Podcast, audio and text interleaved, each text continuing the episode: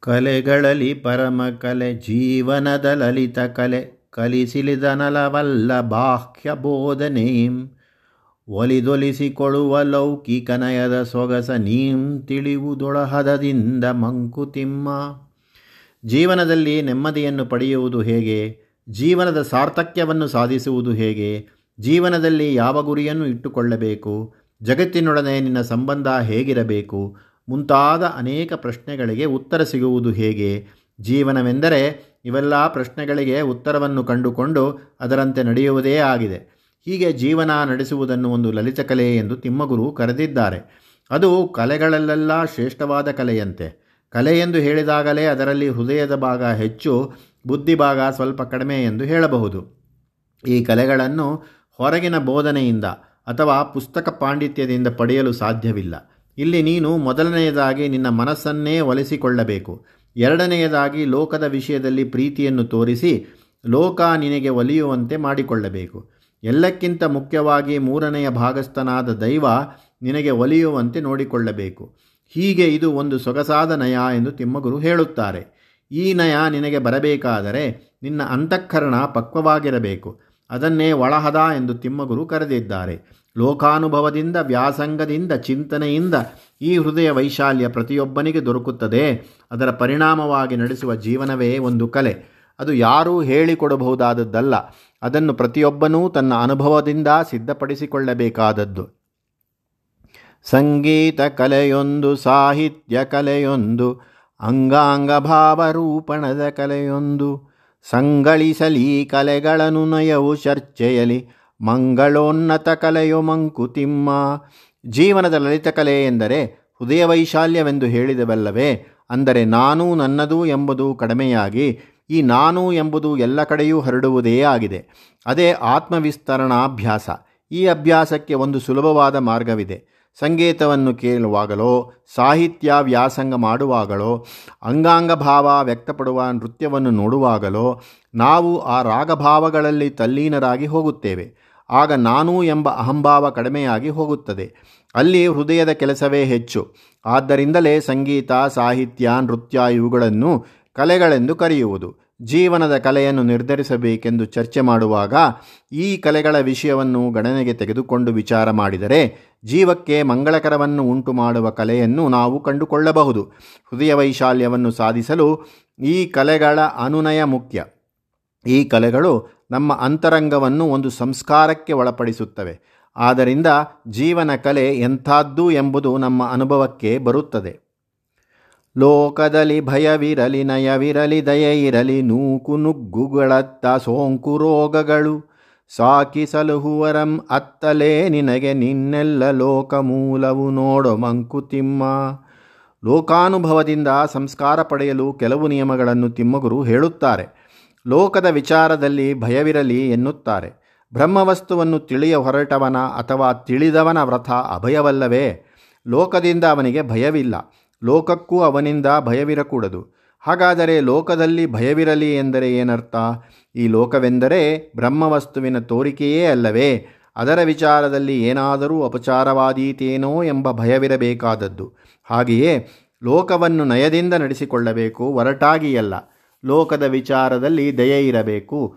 ಪ್ರಕೃತಿಯ ಆಟದ ಕಾರಣದಿಂದ ಜನ ಸಂಕಟಕ್ಕೆ, ದುಃಖಕ್ಕೆ ಒಳಗಾಗಿರುತ್ತಾರೆ. ಅವರ ವಿಷಯದಲ್ಲಿ ದಯೆ ಇರಬೇಕು. ಲೋಕ ಎಂದರೆ ಜನಸಂದನಿ ನೂಕುನುಗ್ಗುಗಳು. ಅವುಗಳಿಂದ ಆದಷ್ಟು ದೂರವಿರಬೇಕು. ಲೋಕದ ಆಕರ್ಷಣೆಗಳು, ಸೋಂಕು ರೋಗಗಳು ಅವುಗಳಿಂದ ದೂರವಿರಬೇಕು. ಸಾಕಿ ಸಲಹಿದವರನ್ನು ಕೂಡ ದೂರವಿರಿಸಬೇಕು. ಅವರುಗಳ ಅಂಟುಕೊಡುವ ಒಂದು ಬಂಧವೇ. ಈ ಲೋಕದ ಮೂಲವಾದ ಬ್ರಹ್ಮವಸ್ತುವಿನಲ್ಲಿಯೇ ನಿನ್ನ ಮನಸ್ಸು ನೆಲೆಸಿರಬೇಕು. ಹಾಗೆ ಇದ್ದರೆ ಮಾತ್ರ ಬ್ರಹ್ಮಾನುಭವ ಸಾಧ್ಯವಾಗುತ್ತದೆ.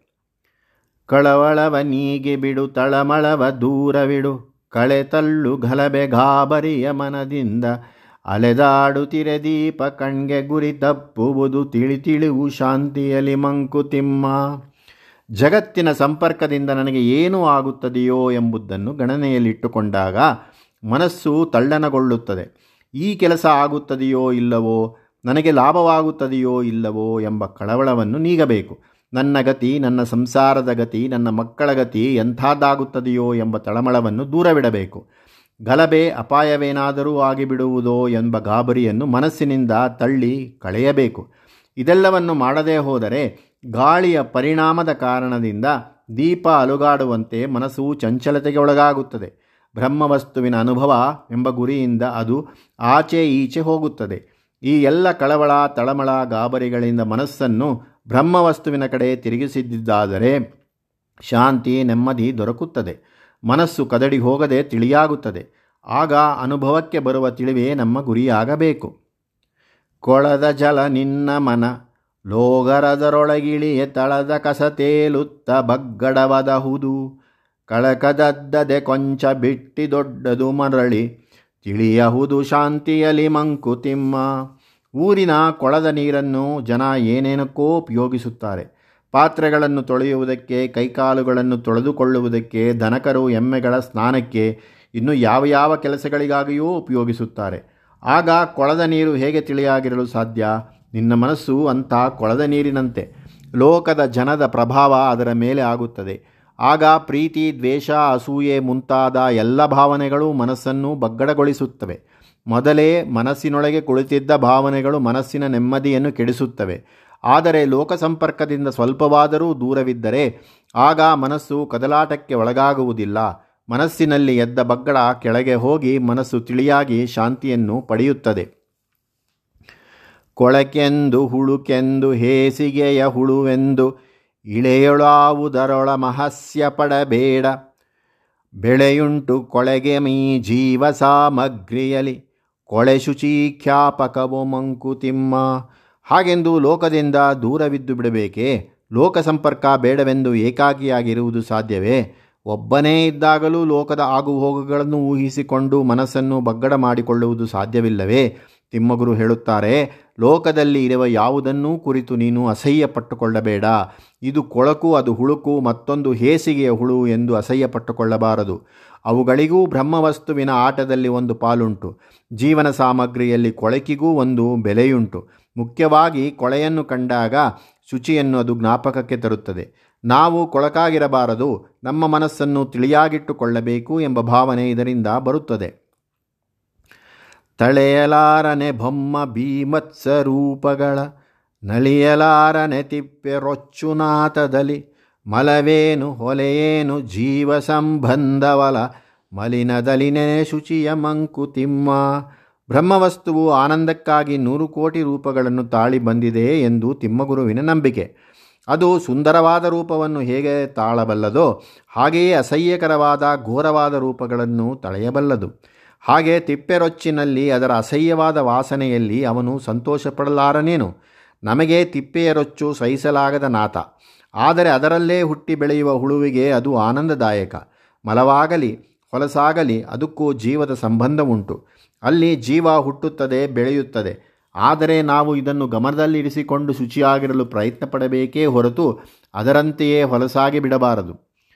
ಗುಡಿಯ ಪೂಜೆಯೋ, ಕಥೆಯೋ, ಸೊಗಸು ನೋಟವೋ, ಹಾಡೋ, ಬಡವರಿಂಗು ಪ್ರಕೃತಿಯೋ ಆವುದೋ ಮನದ ಬಡಿದಾಟವನ್ನು ನಿಲ್ಲಿಸಿ ನೆಮ್ಮದಿಯ ನೀ ಒಡದೆ ಬಿಡುಗಡೆಯ ಜೀವಕ್ಕೆ ಮಂಕುತಿಮ್ಮ.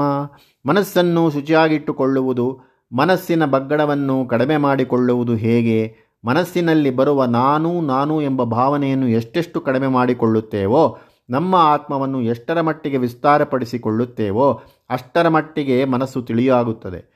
ಮನಸ್ಸು ಲೋಕದ ಭಾರದಿಂದ ಬಿಡುಗಡೆ ಹೊಂದುತ್ತದೆ. ದೇವಸ್ಥಾನಕ್ಕೆ ಹೋಗಿ ಅಲ್ಲಿ ಆಗುವ ಪೂಜೆಯಲ್ಲಿ ತಳ್ಳೀನಾದರೆ ಕಾವ್ಯದ ಕಥೆಯನ್ನು ಕೇಳುತ್ತಿದ್ದರೆ, ಸೊಗಸಾದ ನೋಟವನ್ನು ನೋಡುತ್ತಿದ್ದರೆ, ಇಂಪಾದ ಹಾಡನ್ನು ಕೇಳುತ್ತಿದ್ದರೆ, ಬಡವರಾದವರಿಗೆ ಸಹಾಯವನ್ನು ಮಾಡುತ್ತಿದ್ದರೆ, ಆಗ ಮನಸ್ಸು ಅದರಲ್ಲಿ ತಲ್ಲೀನವಾಗಿ ನಾನು ಎಂಬ ಭಾವನೆಯನ್ನು ಕಡಿಮೆ ಮಾಡುತ್ತದೆ. ಲೋಕದೊಡನೆ ಬಡಿದಾಟವನ್ನು ನಿಲ್ಲಿಸುತ್ತದೆ. ಆಗ ಒಂದು ನೆಮ್ಮದಿ ಮನಸ್ಸಿಗೆ ಸಿಗುತ್ತದೆ. ಅದು ಜೀವಕ್ಕೆ ತಳಮಳದಿಂದ, ಕಳವಳದಿಂದ ಬಿಡುಗಡೆಯನ್ನು ದೊರಕಿಸುತ್ತದೆ.